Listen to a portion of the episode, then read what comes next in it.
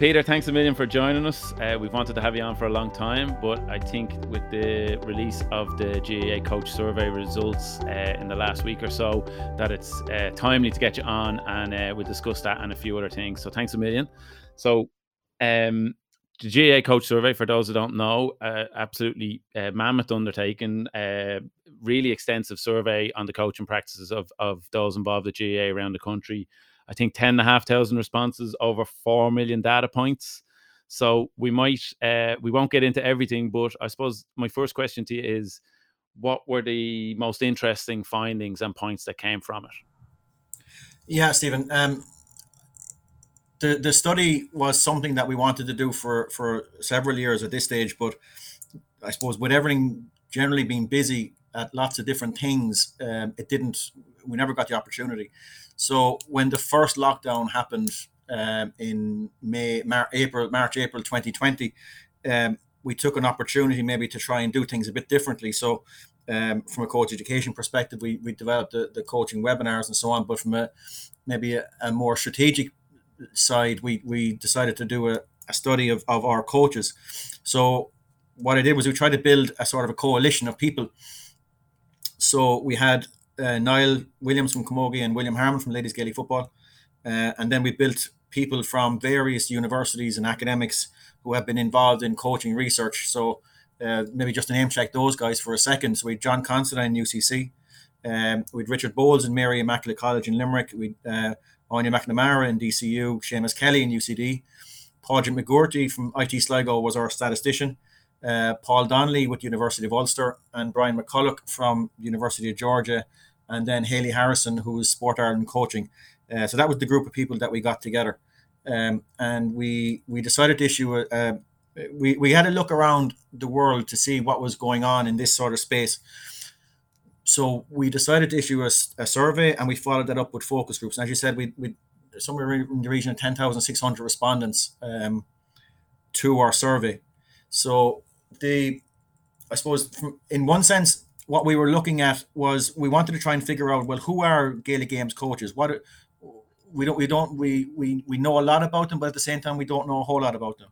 So what is their level of involvement in coaching? What practices do they do to fulfill their roles? Um, where do they see their roles going? What's their experience of coach education? And what might what learning needs or aspirations do they have uh, again for the future so when you ask what were the most um, interesting results, I suppose the, one of the key things for me was that the, the that Gaelic Games coaches or the cohort of them is made up of a complex mix of people, and they have complex coaching experiences that are very often unique, maybe to their code location, or maybe just their own personal situation. Um, the respondents pr- were predominantly male; almost eighty percent of the respondents were male, um, and between the ages of twenty five and fifty four, again uh, was was the majority of of the, and that's broken down within the study, but just uh, eighty five percent of people were in that space. Um, and again, the, the respondents tended to be quite experienced, so they almost ninety percent of the respondents had five years or more of coaching of coaching experience. Um, what was also very interesting for us was that Gaelic Games coaches are very very busy, so uh, forty percent of them coach more than one code. So they coach maybe hurling and Gaelic football, or hurling and camogie, or Gaelic football and uh, and ladies football, or some some mix of those things. And what was also interesting was that they they spend a lot of time on their coaching, so um, multiple times each week, two to three sessions each week, um, and maybe in on a coaching perspective, maybe seven and a half hours or thereabouts on coaching, and then when you add in games, up to another nine hours of, of, of activity per week um, for for coaches. So um, so in a sense, you know, we learned that our coaches, like I said, are extremely busy. They, they have an awful lot going on. Um, they are they are very committed to their to their coaching. They're very committed to their teams and groups. Um, so in that sense, it was a very the, the results were quite heartening. You know they, that that our coaches are can be so dedicated and so and, and so dedicated over such a long period of time as well. Yeah. So Peter, on that then, so like like it's great that you got so many responses and it's it's great that so many people are putting so much in but from your point of view and from the GAA's point of view then we got loads of people who are volunteering you've you've said it there it's complex they're busy a lot of times they're they're doing two codes or maybe more so like what has this survey helped you or, or how does it help you plan to how to support those coaches as best you possibly can well, if you think about it from that perspective, you know, just the, the, volume of time that they spend engaged in Gaelic games, um, it sort it sort of puts pressure on us as as an organisation to be able to say, well, how can we organise our games and how can we organise our activities, knowing that people are coaching multiple teams, that people people are coaching multiple codes, um, that that perhaps you know that they are spending you know significant time each week on top of working life, family life, study life, you know, all of those things. So, so for us, I suppose, from from my perspective, what I was really, what I'm really keen to do is that how can how can we look now at we say the, the, the policy or the practices of the GAA, the Camogie and Ladies Football Associations. Now that we know this information, well, what are we going to do about it?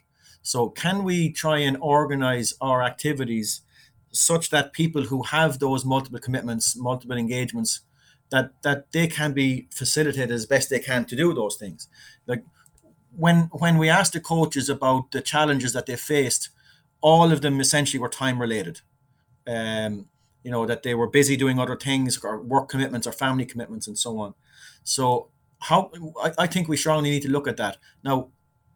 Someone made the point to me subsequent to the study coming out that actually what's happened with the the we say the split season and and the way the structures maybe are going towards at, at national level might actually help because there's not the, the the playing seasons might be more defined maybe than they had been in the past. Um, and that people who are involved across multiple different areas um, by by having that more defined playing season more defined program of games um, that that it might help them with their time management and, and, and being available. Um, one like a couple of the things that jumped out were um, that coaches were, were saying were challenges that they faced were, were also around things like you know games programs and, and fixtures and and when fixtures might be scheduled. So um, I think they're they're the sort of key elements maybe that we can look at from an organization.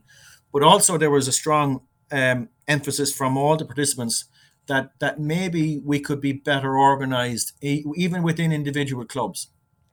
So one of the recommendations that we that we as a group made was around the provision of a club coaching officer. Um, and that's that's something that we are trying to uh, progress and trying to get enshrined maybe in in in GAA rule and, and so on. So while we have officers for lots of different things we don't have officers for we don't have a, a, a coaching officer within the club. Peter, Peter, can I jump in there now? So, so okay, what is what's a, clo- a club coaching officer look like, or what would you hope it to look like in practice? Yeah, so a club coaching officer. Maybe I'll start with that by saying what they're not.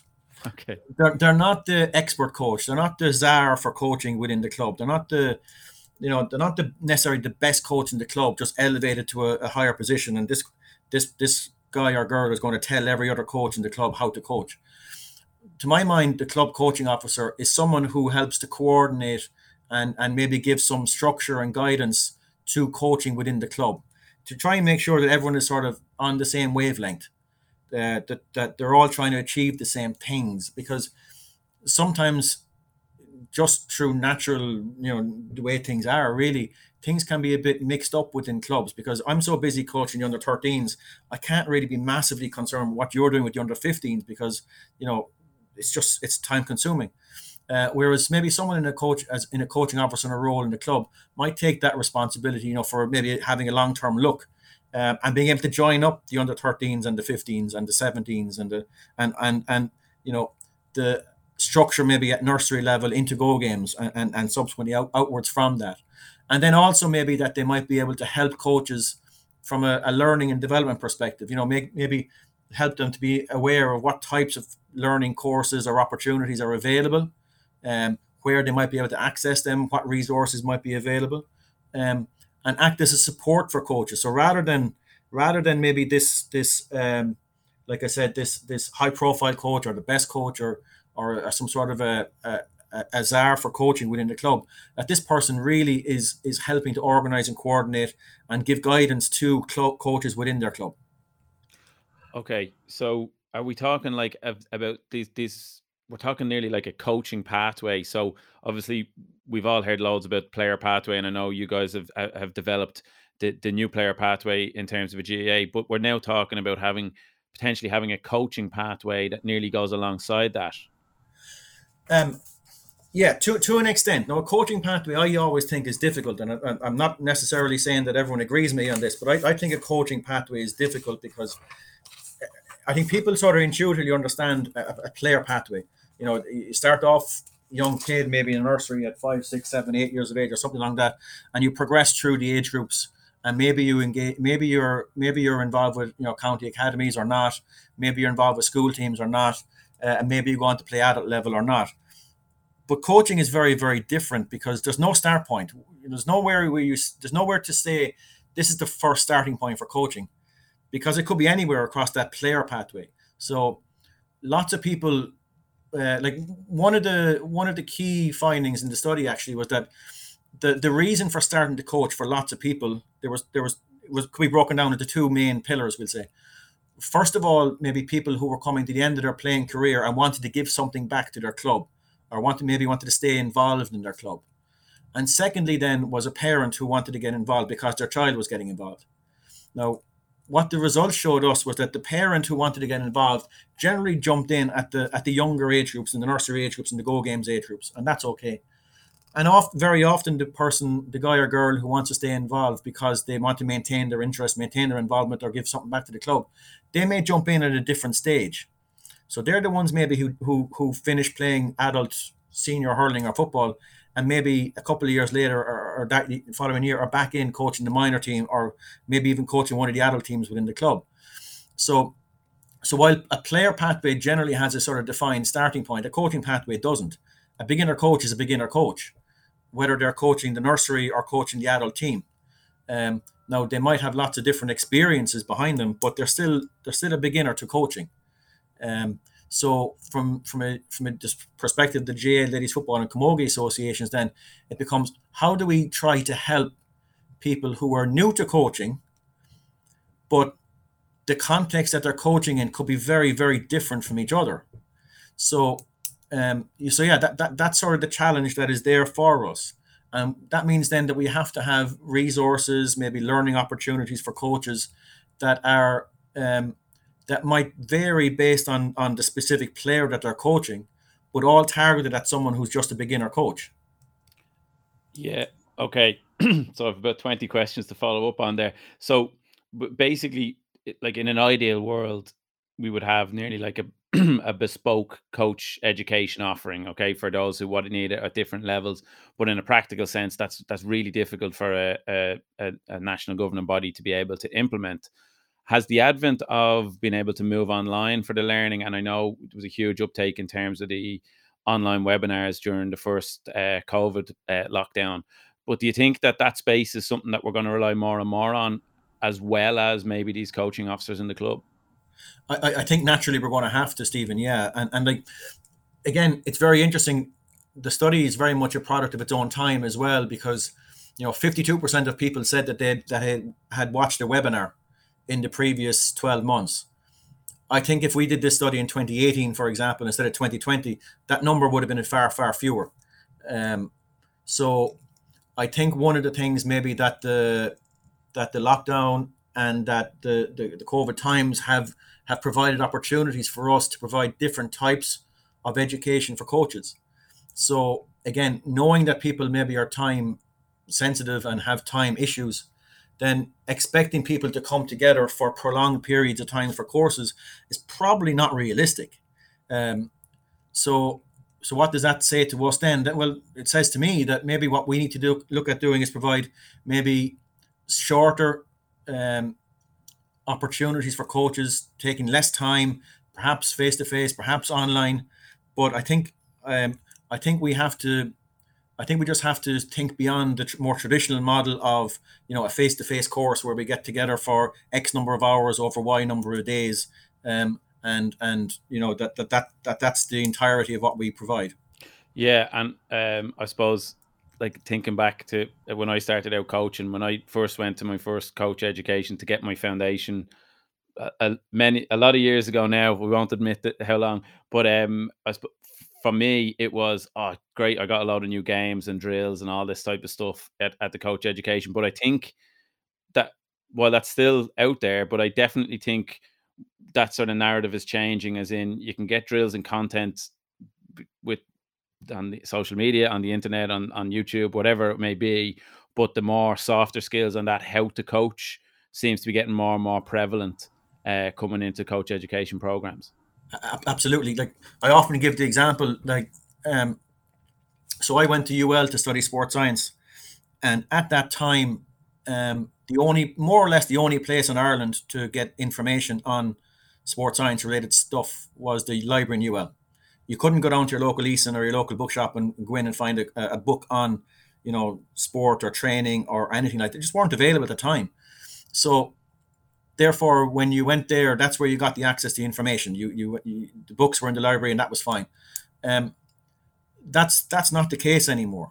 So the as you said, you have more in your phone. You have more access to sports science and coaching, physical activity, and health knowledge than than anyone else in the history of the world. So, um, so we're not needed to do that anymore. We're not needed to give you that information anymore. We have to think about coach education slightly differently then, because we don't necessarily have to give you a drill or a game or an idea for fitness, because well, there's lots of different ways and means of getting that stuff. Now, what we could do and should do is be a sort of a, a safe home. So you know, the like with the GAA, we have the, the, the learning and, and development website and an activity planner there. So if you go to that, you're going to get good activities and good information and good materials. Um, but we wouldn't be naive enough to say that's the only place you're going to get it. So from from that perspective, then we have to think of our role differently in coach education. Um, and I remember a guy by the name of Ray Collin who was head of head of learning in CIT and in Cork IT. I've given him the wrong job title, but um, he he would have introduced us in the GAA to um, the concept of online learning going back maybe 15 or 16 years ago now.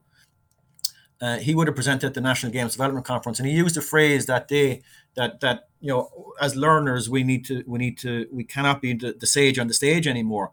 That you're the guide on the side, and it, it's it's very very true. You know, coaches don't need to come to us to find out information on things uh, on you know drills or games or any of that sort of stuff anymore because there's a world of that type of information. So our focus needs to be on helping coaches to understand the why, as you said, the how.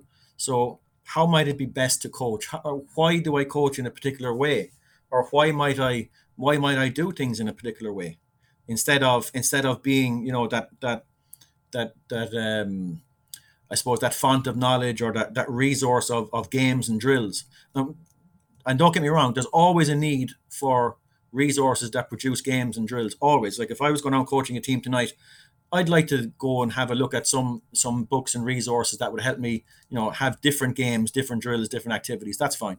Um, but I think the concept of coach education has moved away from being only about games and drills and things like that. Okay. So we're now gone from a let's say years ago we're gone from a situation where it's very much me as a coach educator will be saying this is what you do this is how you do it and this is when you do it. We're now going saying well there's loads of material out there so so the what you do is probably less important as in how we get it across to you um but how you can implement it and how you build rapport with a player or how you plan your sessions these are things that we can give you a lot more help with and perhaps give more of a focus towards that than the practical actually of, of what we're doing uh, yeah to an extent no i wouldn't i wouldn't um I sort I definitely wouldn't discount you know the practical of what we're doing either. I think it, it is important. Of course, it's important. Um, but but I suppose what we've been learning in the last little while, uh, and if you look at the evolution of, of coach education within Gaelic games, you know, go back go back close to 30 years ago when when when uh, the formal coach development program started, and, and largely they were around uh, what you would do largely. Um, and and as that evolved, then you know we we brought in the idea of the child youth adult um, to bring in the context. So, you know, whether you're coaching children or youth or adults, it might be slightly different. Um, and then, as well as that, you know, the, the coach education system evolved and people around the country, I'm thinking of the likes of Jared O'Connor and Eugene Young and people like that uh, in, in Dublin and Ulster who would have who would have led the concept of workshops and seminars instead of just courses. So that was another revolution that came along, we say going back 12 or 14 years ago at this stage. Um, so the, the, the, the offerings that we have for coaches have evolved in the last 30 years and they had to evolve um, because the needs and wants of coaches changed as well. Now, fundamentally, you know, having having a book of activities and resources and drills um, is really important. And maybe technology will help us there, whether you know these are online, whether they're apps or whether any of that sort of stuff. Um, but there's I think there's a better and a growing understanding of the need for um, the relational and the interpersonal stuff within coaching, how you engage with players, how you engage with teams, how you engage with fellow coaches. All, all, all of that maybe has gotten more prominence in the last little while. Yeah, no, and it's interesting you use the word evolution of coach education over time. Um, so we've talked about where it's been and, and where it sort of is now. What's the predictions if you were to cast your eyes maybe 10, 15 years ahead? Where do you think we're going to end up in that space? Um, well, education is changing all the time, so that, you know, and, and technology is providing greater opportunities maybe than they ever had before. So you know, it's hard to be you know too specific maybe, but one of the things I think that we're going that will emerge in the next little while is is this concept of, of education being personalized or bespoke for the individual coach. Um, so instead of having you know um, sort of a one-stop shop of, of learning opportunities come along and everyone gets the same, that that maybe what we can do is start looking at a curriculum that's maybe more bespoke for coaches, that is just for you based on your own context, your own environment, the groups and teams you're working with, um, and also maybe just in time. So if you think of uh, if you think of you know a lot of the education and learning that we would have had over the years, a lot of it could be called just in case. So you know you went along to college, you got a degree, and they spoke about lots of things in that. And just in case ever in the future you come, you're you're a physiologist in the lab. Well, this is how you do a, a VO2 max test and I haven't ran done one since I left college, and it's unlikely I'm going to do one then in, in the next you know, little while. But it was just in case. Um, whereas I think what's going to happen and a big evolution in, in education is going to be just in time. So I have an issue uh, with my team. There's something happening. I want to try and solve it. Maybe I need uh, information on you know particular types of games and activities and that's okay maybe i need information on particular types of tactics or team play or fitness or psychology or performance analysis or any of those things. And I can access those things when I need them rather than when we want to give you them. So, for example, a common call that we might get in, in from a coach out there is I just did my foundation course and I want to learn more about something to do with, for example, technical proficiency or physical fitness. And he'd say, when you know, where is that on the coach education system? He'd say, Oh yeah, that's on the award two course. And he'd say, Oh great. So, you know, when can I do that? Uh, and we'd say, well, yeah, well, you know, you've just in your foundation, so you're supposed to have a training, a season of coaching, and then you do your award one, and then you have another season of coaching, and then you can do your award two. So he's saying, well, yeah, but my, I'm training on Tuesday, um, uh, and um, you know, so this concept of of just in time, um, that and that might be that might mean that the learning opportunities we provide then can be shorter, more, more bite sized, maybe more video based, um, all of those things. Um, but it, instead of having that big sort of obligation on people to attend 8, 10, 12, 14, 20 hours of courses, it could be come along to this hour, one hour workshop next week with Martin Fogarty. He's going to discuss something. And you might say, yes, that's that's exactly what I need. Uh, I'm going to go to that one hour workshop next week. Yeah, and uh, yeah, it goes back to your point earlier on about no coaching pathway being a uh, coaching journey being unique. That they're all unique, as in people start at different times and have hmm. different mm. skill sets and want to to join on. And actually ties in. You see a lot of the universities now are doing these uh, micro credential courses, yeah. so they're like giving giving small credits for those sort of softer skills in terms of uh, communication and, and, and stuff like that. Um, so I do think that th- there's definitely a, a, re- real growth area in that, and be really interesting to see how it plugs into to coach education um, as it goes forward. So, like, I suppose I've one more sort of big question on on the dash, uh, what we've all we've talked about and, and the survey. So, you've done you've done this huge survey. You got all these results compiled. Um, you've got loads of really really respected and very good researchers in the space that are also in the practical space to feed in in terms of how you examine those results. I'm presuming this is all feeding into some sort of strategic sort of direction that you guys want to go in. Uh, couple that with the new player pathway. So, is this now a sort of a direction where you're trying to make sure um, everything is, I suppose, as best practice as you can possibly be, and you have the evidence to point towards it? Yeah, um, I suppose the, the within within coach education. So, then Martin Kennedy has come on board in the J in the last in the last six months or so. Um, with a, with a remit now around coach and player development. Um, so Martin and and also Liam Malvin, who's chairing our coach education work group, will um, will be strongly taking the type this, this type of research and this type of evidence and trying to in, embed it within our programs. So they've already started like the the the the the path to those type of things that I was speaking about there. You know, trying to develop a suite of learning opportunities for coaches that might be more uh, that that coaches might engage in more or less depending on their own availability and time. Um, so rather than having single oppor- opportunities before, that there'll be a, a, broader opportunity for coaches to engage. And I think around the country you can see that appetite. I see a massive, massive appetite for for learning amongst Gaelic Games coaches. Um, and and maybe uniquely, and you know, in in sometimes in our roles we get to speak to people from other organisations and maybe people internationally, and they they're almost to a to a man and woman overwhelmed with what they see as as the as the want for learning within Gaelic Games coaches. It it, it really is incredible.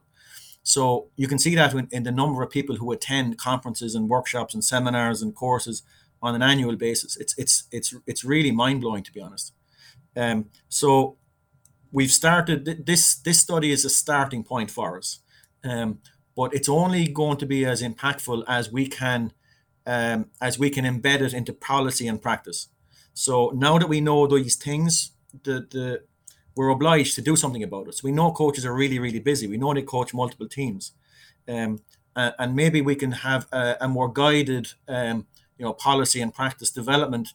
Whereas in the past it might have it might have just evolved naturally, or it might have gone different directions based on who might be who might be involved. So it's a it's an interesting thing. Like I would say that this is the start rather than the end of, of this type of work.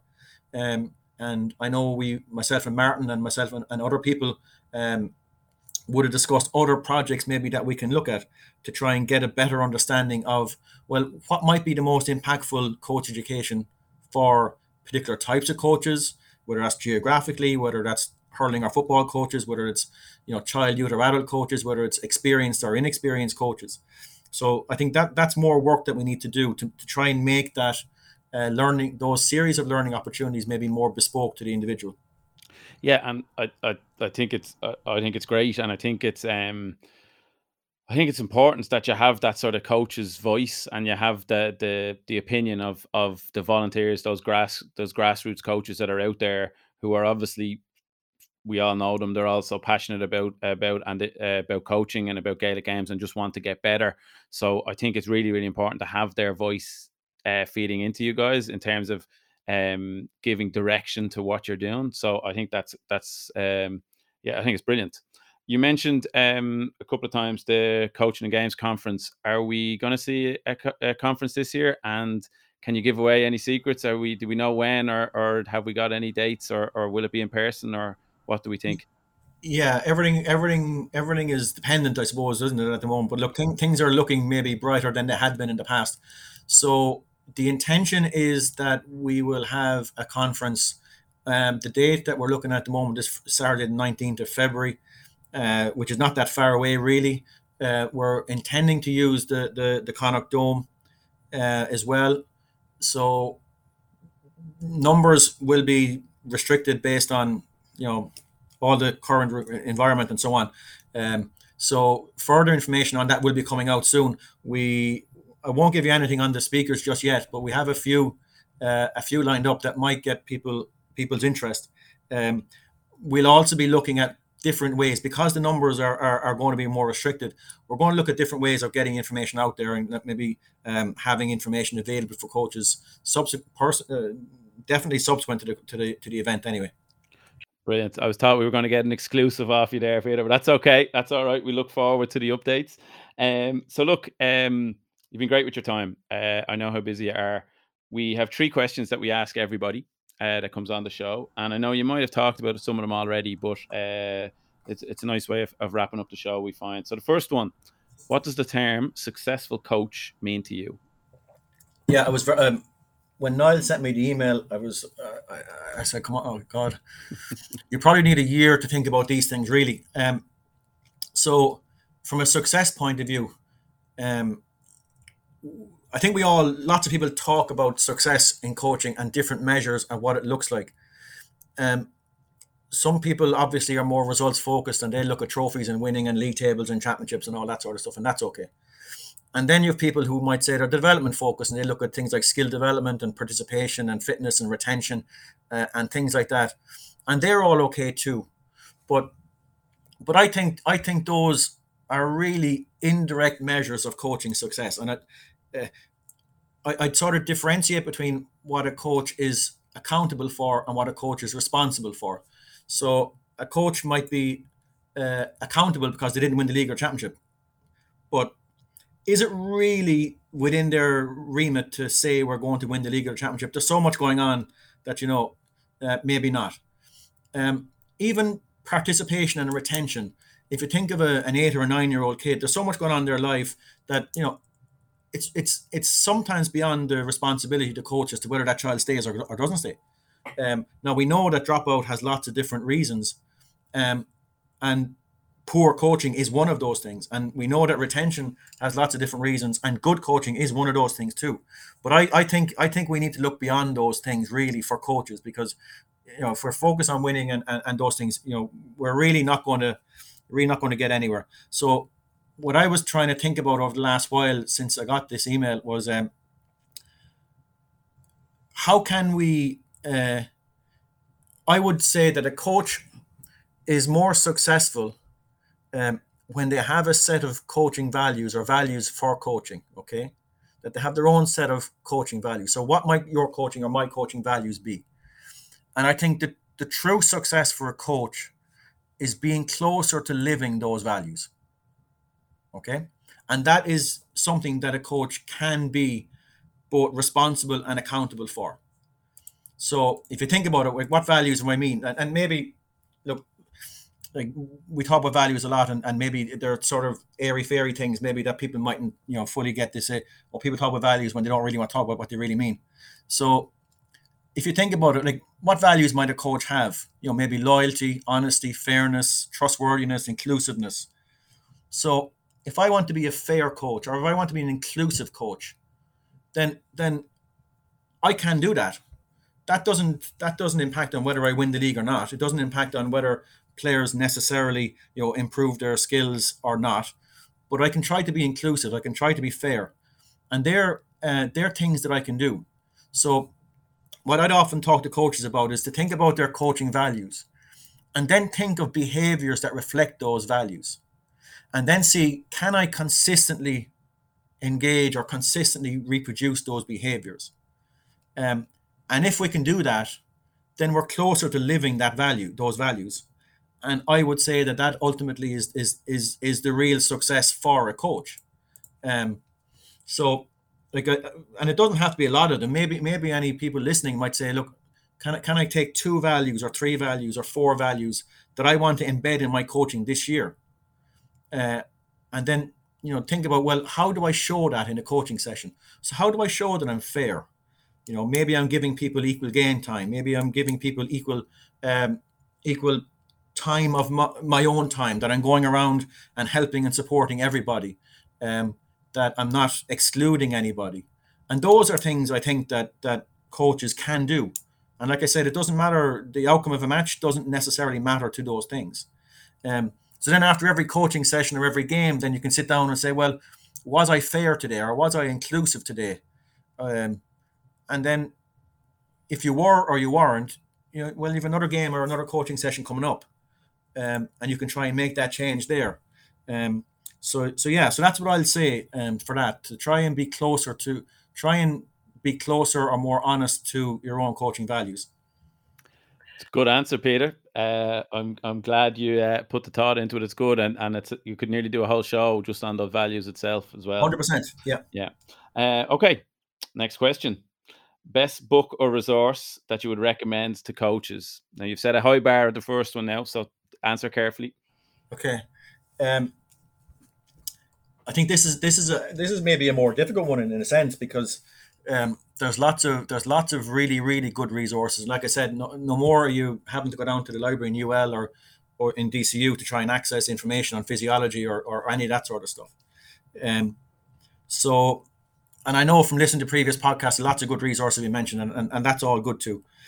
So, things like uh, I know Wade Gilbert has a, has a really good book, Coaching Better Every Day. You know, really good resource there.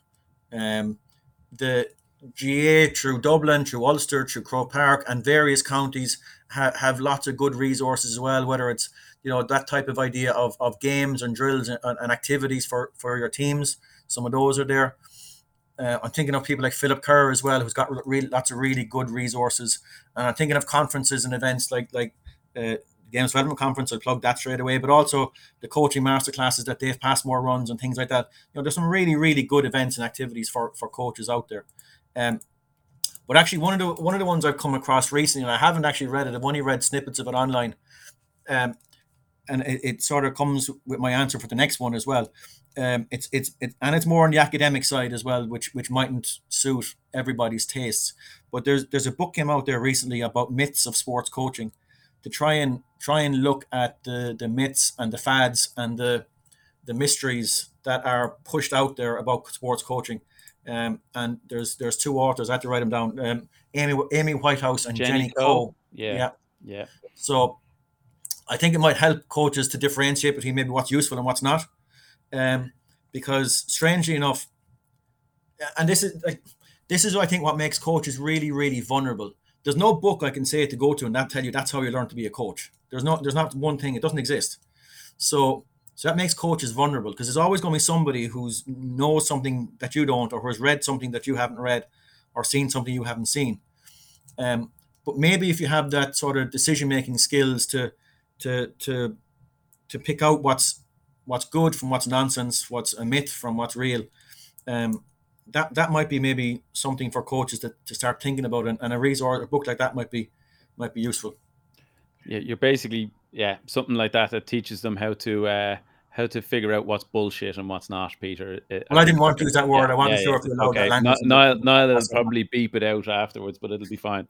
Um, no, another great answer. So, um, and it's something that we we would um we would do a lot of here in DCU, as you know yourself.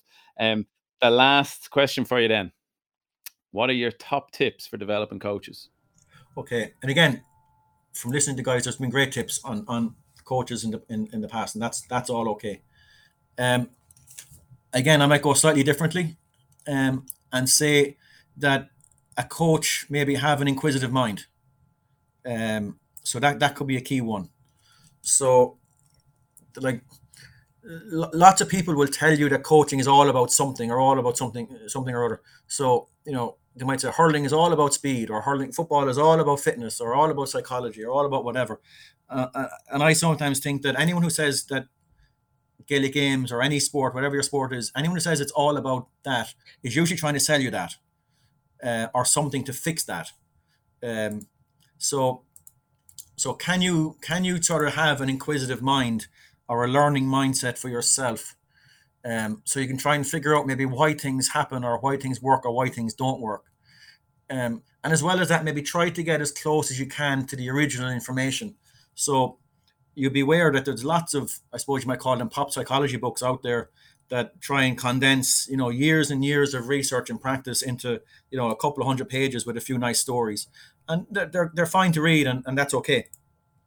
Um, but they're simplistic and they're a simplification maybe of something that's that's quite complex. Um, so trying to look past them and get to the real information, and that can be hard. But I think if if a coach was inquisitive, if they're open to learning, then there's really no limit to what they can achieve. um, you can try things out, you can fail, you can give it a go, you can see what works and what doesn't work, and try to figure out why it might or might not work, and that's all okay.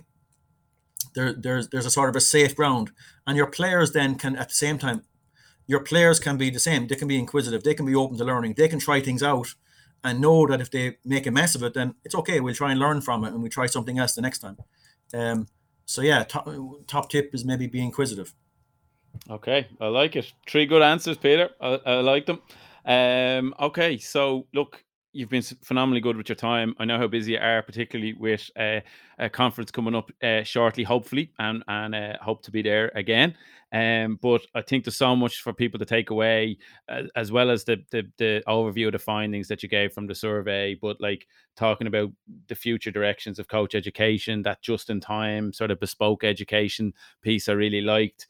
Talking about being true to your values as a coach and how that's a, a measure of success, and then biggest one for me, Peter, was how uh, everyone has a different context, everyone has a different environment or a setting, and that so these coaching pathways or journeys are not all they're they're all unique and they're not one size fits all, and how we need to bear that in mind as we go forward in coach education. So, Peter, it's been a pleasure. Thanks very much for coming on.